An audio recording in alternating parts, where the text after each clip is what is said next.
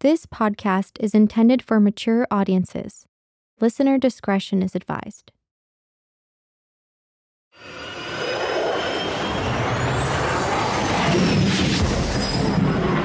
Imperative entertainment.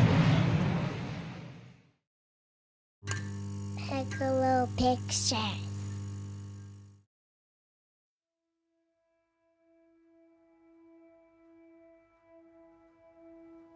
I first dabbled in bringing people across, not as an avocation, but something that just sort of came upon me in about 1989. What came upon Eldon Kidd in 1989 were two Hispanic teenage girls, stowaways in the back of his rafting tour van, along with their one word plea Ayúdanos. Help us. Well, they were uh, probably 16, 17 years old. I found out later that they were traveling from Guatemala and they were with a group. When you sign up for a group like that, you don't have a guarantee that you're not going to be hassled sexually or bullied. You never know. And they feel almost as if they own the people until they pay at the other end. The group, as Eldon calls it, is actually a method of traveling that migrants choose when attempting to cross the border illegally. It entails many people making the journey together. In theory, creating safety in numbers. But in this case, in the group with the two teenage girls, the opposite had occurred. They may have been abused by the group leader, but more than likely from the other participants. They were dirty, disheveled, had one change of clothes, and uh, looked pretty frightened. At that point, my Spanish was a work in progress, but I gathered from them that they were being mistreated.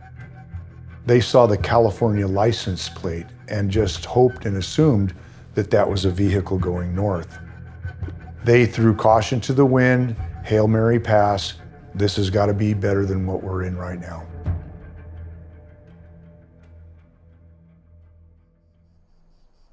I was trying to communicate with them. They were afraid of me, of course. We were camped out in the middle of, of the desert. I always felt safest to go to a microwave tower or sleep in a cemetery because they are they have uh, certain taboos and suspicions about those places, so they're safe to go when you're traveling. So they didn't like the idea that it was a microwave tower, and that scared them just as much as I scared them. And I didn't talk to them much. I just gave them a blanket. Said, "We'll we'll talk about it in the morning."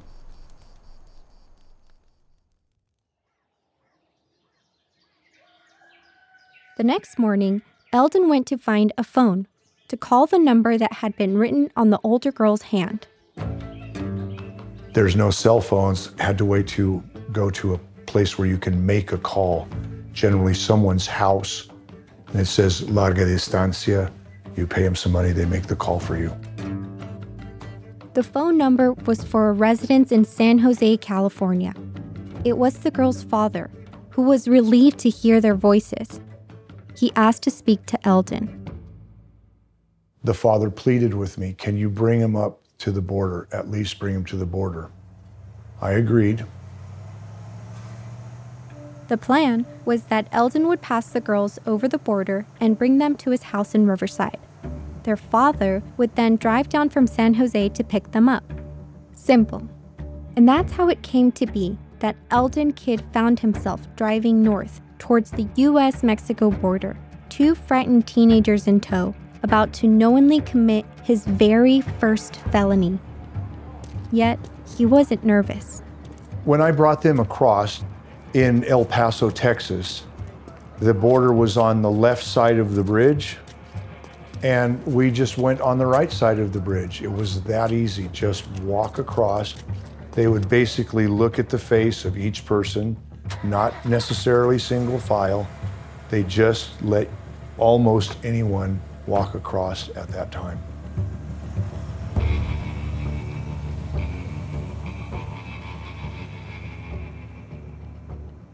A day later, Eldon pulled his tour van into the driveway of his family home, the two strangers still in tow. He explained the situation to his wife, Janice, and introduced his children to their new guests. We arrived at my house in Riverside October 30th, and my wife dressed them up as some kind of characters and they went trick or treating and they turned back into children. It was very refreshing to see that. The following day, the girls' family arrived, and Eldon witnessed a family being reunited. Their pure, uncut joy. Reunited because of him. I actually left the price up to their family. When they came to retrieve them from San Jose, they gave me $1,000. When people are brought across the border, for me, one of the most rewarding times is when you see them reunited with their family. But when that altruistic high had subsided, Eldon had another thought. I thought, well, that was awfully easy money. In fact, I made just about as much on bringing them over as I did my whole mosquito bitten tour. So it gave me the idea can I do this again somehow?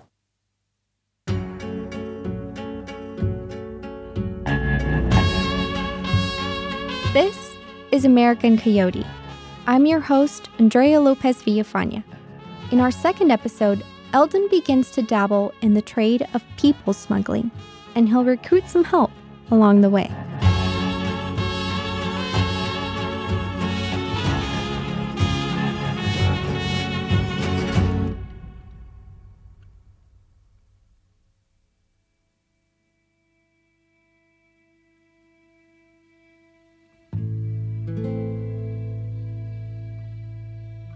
Despite the thousand in cash Eldon made for transporting two teenage girls halfway across North America to be reunited with their family, not to mention the warm feelings of heroism that came with it, people smuggling wasn't on Eldon's radar as a serious way to make ends meet for his family of seven. At least, not yet. I didn't feel different from other families growing up. I always had everything I needed. I had a, a, normal social life. I maybe didn't have brand name clothes, but that was taught to us that wasn't important. But I always knew that I would always be fed. And I remember my dad saying, You will never be hungry. If I have to kill the neighbor's dog to feed you, you will never be hungry. but you guys drink so much milk around here. I gotta, I gotta go work. That's Eldon's oldest daughter, Eileen Kidd.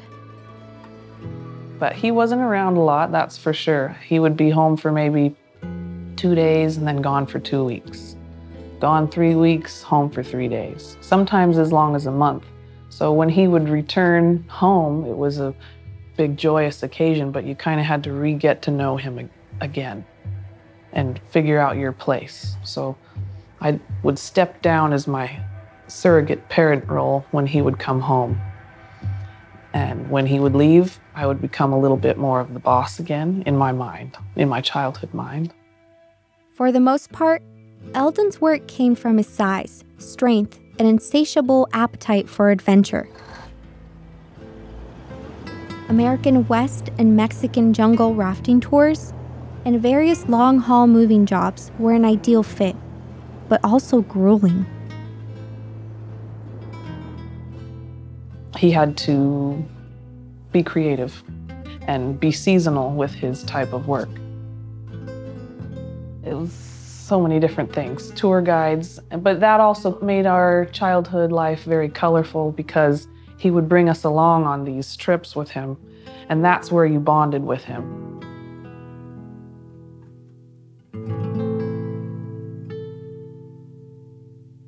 Eldon's third son, Nathan Kidd, remembers his father's various odd jobs fondly as well. We were always involved in some sort of, I don't want to say family business, but we were involved in some of my father's different business endeavors, one of which was collecting creosote, which is uh, a tree that grows out in the desert has a very distinct smell to it. I think they use it to preserve railroad ties and things like that. And I guess there was some trendy health application. We drove out somewhere, I think, in the, the high desert, and we had a pair of you know strong scissors and and some baling wire, and we went and we collected creosote and tied them up in bundles, and it went to some trendy health and wellness place or something like that. So he was always experimenting with different ideas. I think my my dad has a very creative mind, and he sees opportunities that a lot of people don't, uh, just because of the way that he's wired. I think he also is just he's a he's a mover and a shaker. Whatever contacts you made, you had to just kind of roll with it and see where where it went. One of those contacts even landed Eldon one of his more memorable gigs a spot on the legendary game show American Gladiators. Eldon Kidd will be going against Gemini Nitro will try to brace Three, himself two, against Rick Herbst. Eldon performed extremely well and went all the way to the finals of that season's tournament before being disqualified for breaking the rules. Eldon, what's your reaction to that? Um, that rule wasn't clear to me from the start. Maybe I was a little rough. I'm sorry. And evidently, the decision has been made. He has been disqualified from his third and last attempt. But with that constant, grinding need for income and his aversion to working a nine to five job came other, less legal schemes. My second main source of income at that time was stealing ducks from local parks and ponds. A duck was valued at five bucks. I sold them in downtown Los Angeles on Broadway Street. I would wear a park ranger uniform and I would ask the park manager, I'm here to relocate your ducks to a better place. And I had a special trailer. I'd put them in the trailer, take them directly to 707 Los Angeles Street, and sell them to the Chinese. And from there, I guess they went to a better place. N- not necessarily being able to afford a duck dinner myself, I used to chuckle inside thinking of those rich people eating a mud puddle duck that I caught that afternoon. I also got in trouble with that several times. I went to court. My lawyer always said, What's the value of a duck? It was hard to establish. Who does the duck belong to? No one knows. So I always got let go. But it was my living, a great part of my living for uh, probably a year until my wife put her foot down um, because there were too many newspaper articles about the situation and starting to get famous, and people were driving by the house. One headline from a San Diego area newspaper read Who's stealing Miramar's ducks? In the article, the local lake ranger is interviewed, saying in a fantastic moment of prognostication, quote, the only thing that ever got the ducks before were the coyotes. But even when he was stealing ducks, the idea of passing people over the border for a fee was never far from Eldon's mind. After a little research, I found out that the price to go from Tijuana to Los Angeles was $250. So I was thinking, all right, that's 25 ducks, and all I have to do is just bring one across. So I was comparing everything, the price of what I did to the price of a duck. It's almost comical, the casual nature in which Eldon approached this career change. But that's what it took a little research, a little math, and before long, Eldon had himself a brand new and highly illegal way to make some money.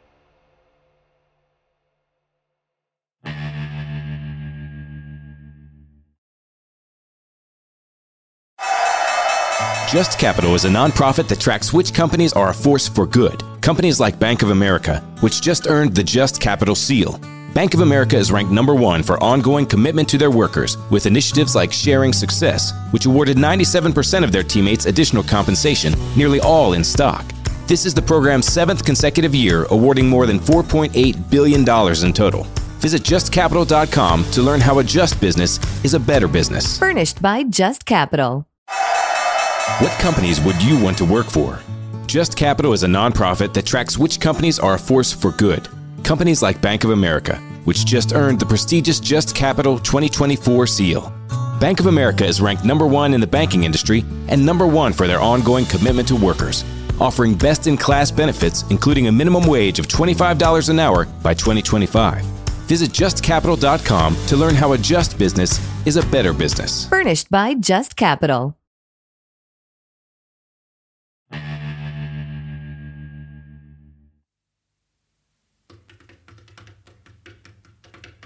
Before we dive into Eldon's transformation into coyote, smuggling migrants as his primary form of income, it's important to understand what the US Mexico border was like at the time.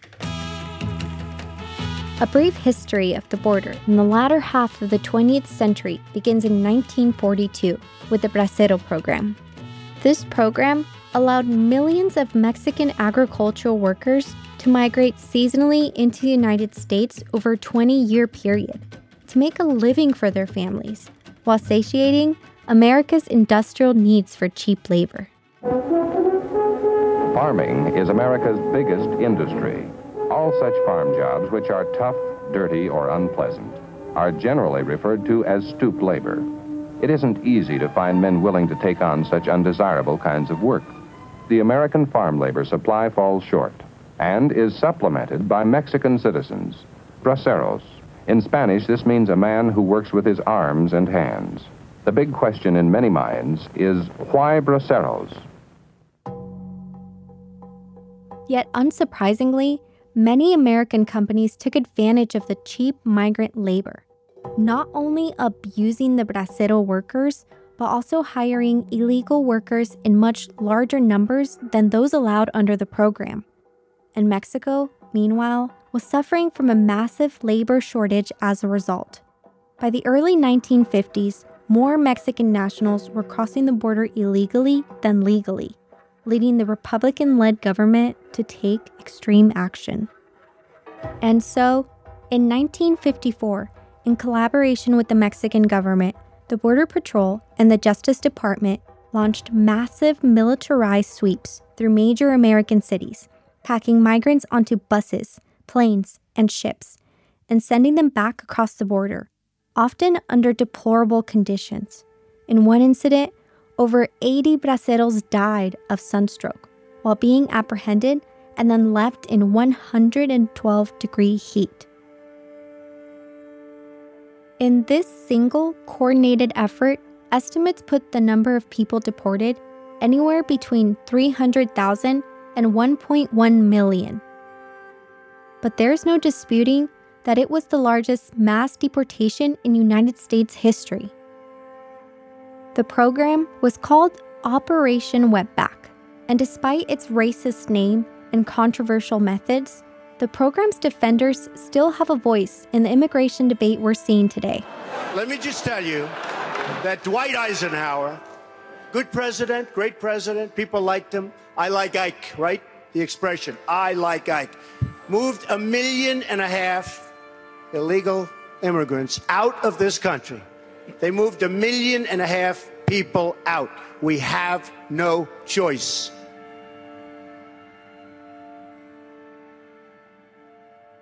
After this dark moment in modern American history, the US Mexico border received, surprisingly, little attention over the next three decades, and the Bracero program was formally ended in 1964. The Bracero program was replaced by continued importation of labor, just unauthorized labor. And that, to some extent, became a national political issue in the 1980s, culminating in the 1986 Immigration Reform and Control Act. That's Peter Andreas, a professor at Brown University, both of political science and in the Watson Institute for Public and International Affairs. It was supposed to be the solution to the migration, US Mexico migration problem, it legalized, uh, gave amnesty to several million Mexicans, and was supposed to also lead to significant toughening of policing of the border. Policing the border really did not change significantly after uh, 86, but the unauthorized migrants who became uh, legalized actually provided a base for more migrants to come, kind of through social networks and migrant networks. So the whole Immigration Reform and Control Act kind of backfired, frankly. And this was the climate of the border by the early 1990s. The same amount of policing, but with more migrants able and willing to make the journey to America in search of income, family, or a better life. What's fascinating is that compared to today, the, the border itself was minimally policed and was not high on the national agenda. It was rarely in the political spotlight and uh, didn't have a lot of agents along the border. In other words, the perfect environment for an enterprising American coyote to begin operations. At that time, I thought, how am I going to do this with such limited Spanish? So I went to the border to do recon. At the entrance to the United States, there was a bank of pay telephones, and I was trying to be the big ear to hear who was trying to get across. I approached someone and I told them that I was an immigration officer with contacts and that I could get them across.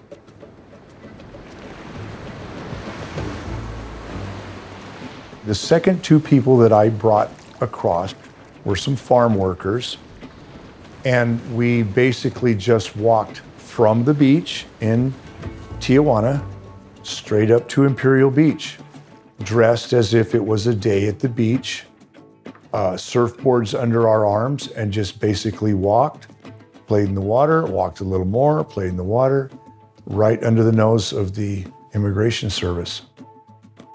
Over the next few weeks, Eldon repeated this crossing technique a few more times, quickly realizing there was no shortage of customers. After doing this several times and adjusting my moral compass, I decided this is something that I could do to make a living. I enjoyed being outside, I enjoyed the water, I enjoyed the adventure, and so many things in my life up to that point prepared me for this kind of work. Of course, it was only a matter of time before the Border Patrol caught on to the very recognizable six foot five beach boy playing in the surf with different groups of Mexican friends every week. Eldon would need a new plan and some help. Uh, I'm Tim Burstyn. I was born in Utah in a, a town called Tooele. It was my mom was Methodist, my dad was was Mormon, so there was constant battle. I remember, you know, having to put on the the suits and the little bow tie and stuff like that. But then my mom was Methodist, so I was going to the Methodist church, but then someone had sex in the basement, so we stopped going to that church. It's true. That's true. Like Eldon, Tim Burson had grown up in a religious household with a Mormon influence. Yet beyond that detail, he and Eldon were nothing alike. Tim's parents had divorced when he was young. By 13, he was dropping acid and getting arrested by the cops for various teenage misdemeanors.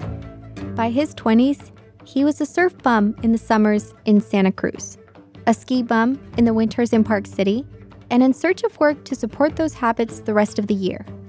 Pay with a Utah based rafting company called Holiday River Expeditions was decent, though you had to work a trip for free to get hired.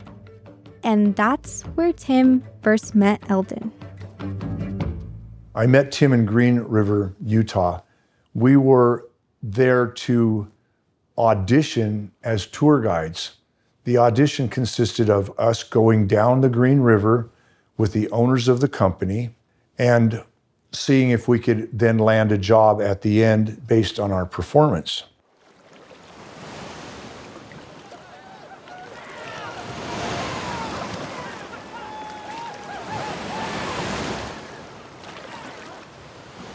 And Eldon had gone the year before and done that training trip the year before and then didn't get hired because I think he had four children at that time and they didn't take him serious. So, so he didn't get hired and he was really disappointed. So he actually went back that year to take that training trip again. He was going, you know, if they don't hire me this year, I'm going to cut those rafts loose. That's kind of how he was. During the trip, I felt like this was not for me. So I just sat back and I let all the other hopefuls bring me my food, wash my dishes, set up my tent because they wanted to impress the boss. I thought, this is great. I'm just going to have a great trip. There's no way that I'm going to be this subservient and have a job here. At the end of the trip, it was uh, shocking to me and everyone else that I was hired and Tim was hired, and we were the ones that did nothing. It was very much an uproar in the, in the bunkhouse about that.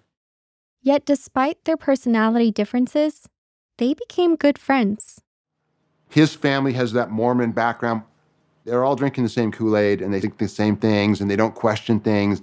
So we had that same kind of upbringing and background and, you know, uh, the masculine definition of what it was to be a man and, and do these things. So we had that.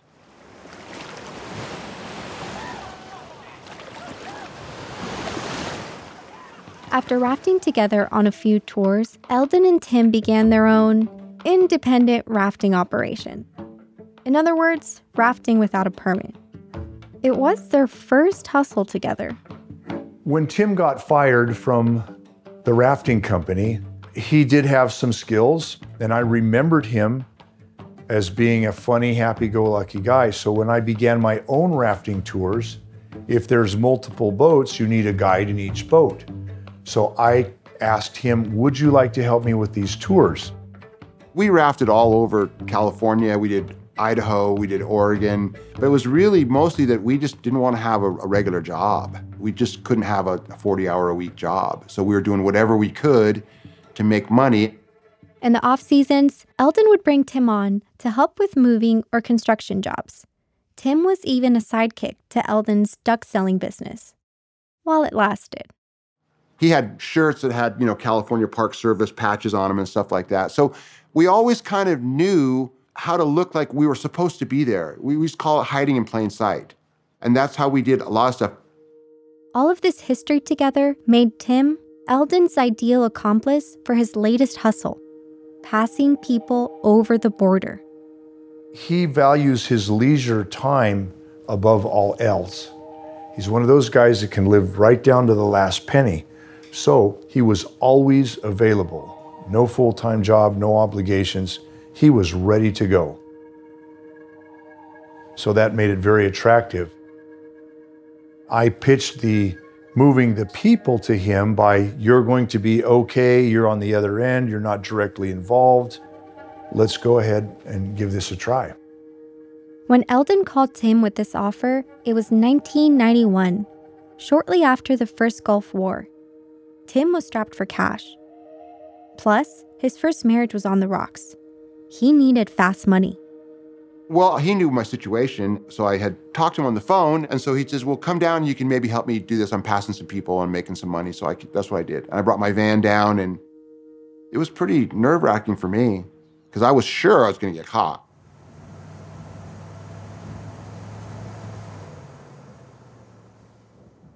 He's been loyal to me for 30 years. And there were some things in the coyote business that you just need some help, mainly logistics. If he could drive me into Tijuana with wetsuits and life jackets, then I don't have to take him in a taxi. And then I have a vehicle waiting on the other side.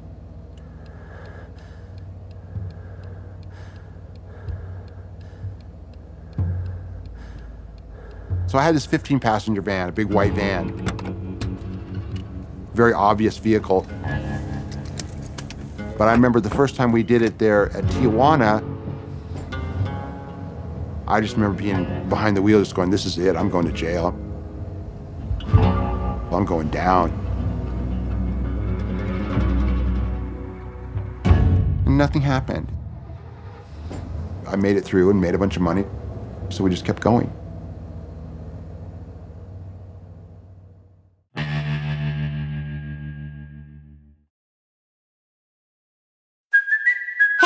Cuoco for Priceline. Ready to go to your happy place for a happy price? Well, why didn't you say so? Just download the Priceline app right now and save up to 60% on hotels. So, whether it's Cousin Kevin's Kazoo concert in Kansas City, go Kevin, or Becky's Bachelorette Bash in Bermuda, you never have to miss a trip ever again. So, download the Priceline app today. Your savings are waiting. Go to your happy place for a happy price. Go to your happy price, Priceline. Named one of the best personal finance podcasts, The Stacking Benjamin Show with Joe and his friends makes financial literacy fun. I got an email today from the lenpenzo.com HR department. I find Oh. really interesting. I'm an employee of one at this company, so but somebody from the HR department sent me an email telling me that I had a raise. If I just opened the attachment, I could see how much my raise was. Make sure you click on the links that are in there too. oh, absolutely. They're Yeah, safe. I can't wait. This is I'm excited. Find out more by searching the Stacking Benjamins podcast wherever you listen.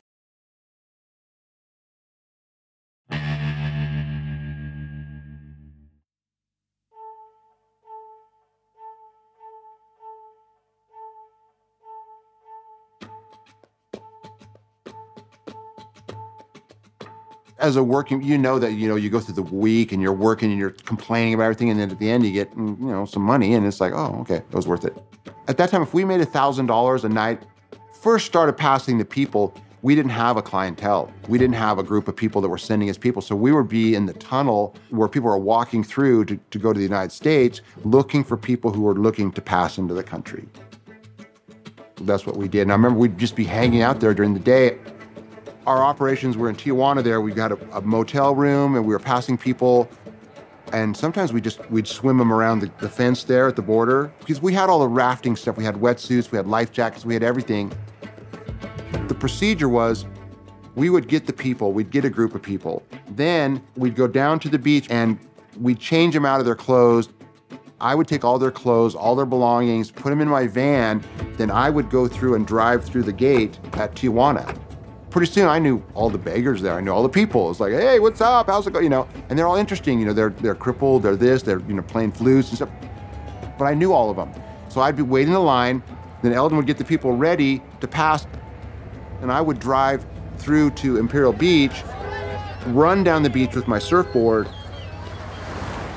swim across the river, and meet Eldon. And then we would take at night the people and we'd, we'd walk them down the beach. And sometimes there'd be the, the Border Patrol would come down the beach with the quad runners. Like maybe three or four at a time with the headlights on. A couple times we got spotlighted by the helicopters that were patrolling that beach there in the river. We'd kind of put the surfboards over us like this so you could just see the top the helicopter would see us, but then nothing would happen. And Eldon said, "Well, there's something else happened. We were we weren't the big thing. Something else happened. They had to, you know, shift the manpower." Over the next year, Eldon and Tim continued their operation, now as their primary source of income. And with each crossing, they were getting better and more confident. While Tim and the people he was passing over the border at that time made it, his marriage did not. I was back and forth to Santa Cruz. And then also, I was on the phone with my wife, and I had 18 people in the van waiting to go through that secondary inspection. And she said, Well, the marriage is over. I'm going, What do you mean? Eldon's family, meanwhile, was thriving.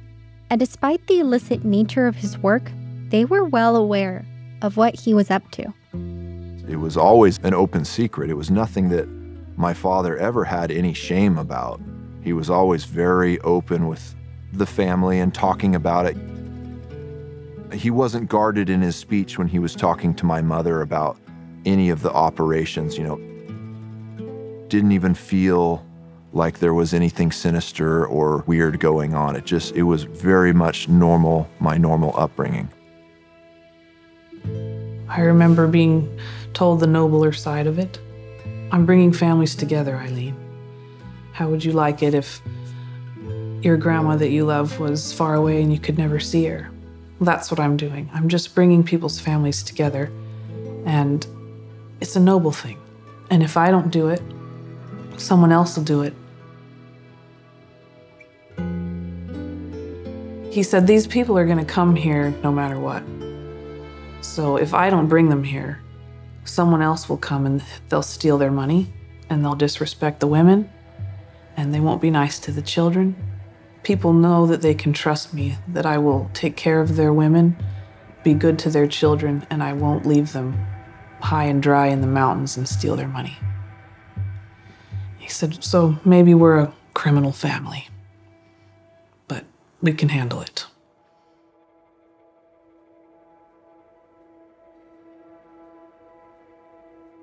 Of course, all good things come to an end. And for these two amateur American coyotes, it was only a matter of time before the authorities took notice. We were at the beach, and that's where we had our headquarters. We had a motel room. And it was kind of getting to be a going concern because we were getting some references and people were calling us and contacting people. He was waiting for me at the border to come over on the on the Mexican side. He dropped me off with the life jackets and wetsuits and decided to just look at the waves.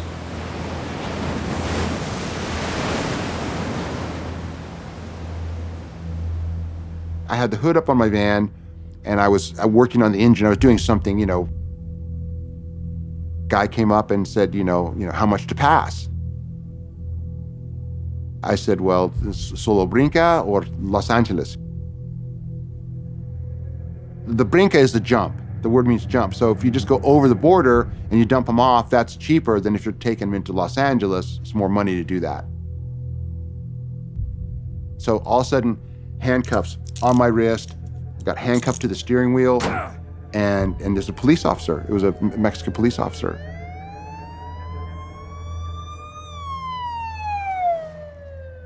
I'm thinking I'm fucked.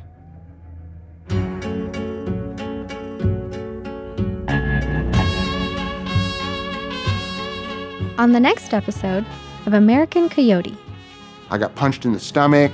I had a nice pair of sunglasses on. Those got slapped off my face. They're asking me questions, and I'm, I'm I don't speak Spanish. I don't have any money. I don't, you know, I'm pobrecito. They took me into the bathroom. I was on my knees in front of the toilet, and I'm thinking my teeth are going to get broken out. Tim discovers the dark side of the coyote business, and Eldon learns how to adjust to an ever changing environment. I always changed my tactic a little bit. I wouldn't let it go stagnant.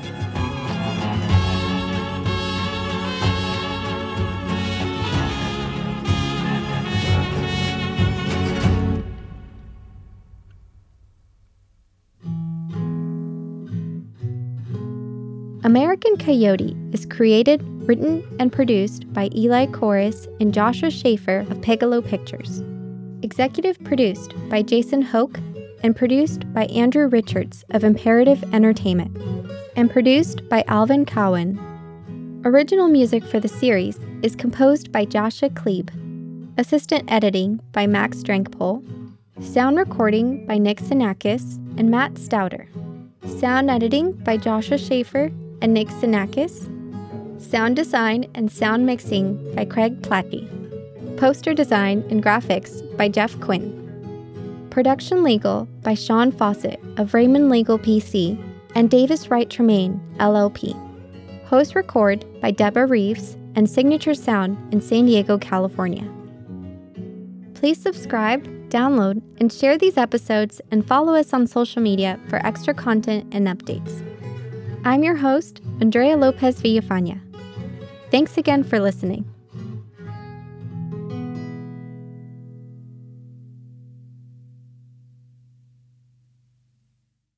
Movies, TV shows, books, podcasts, and more. It's what women binge with Melissa Joan Hart and her friend Amanda Lee. We have Lauren Bosworth with us. Yay! The Hills. So, what is like your number one question from fans? The primary question I still get asked was, "What is it real?"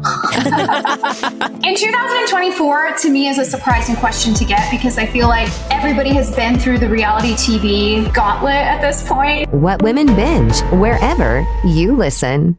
The Ed Mylett Show showcases the greatest peak performers sharing their journey, knowledge, and thought leadership. This is one of the all time best pieces of advice ever given on the show. Actor Rainn Wilson. The number one thing that psychologists point to with young people of why they are struggling so much in this mental health epidemic is they don't have resilience. So, how do you build resilience if you don't understand suffering itself? The Ed Mylett Show is available on YouTube or wherever you listen.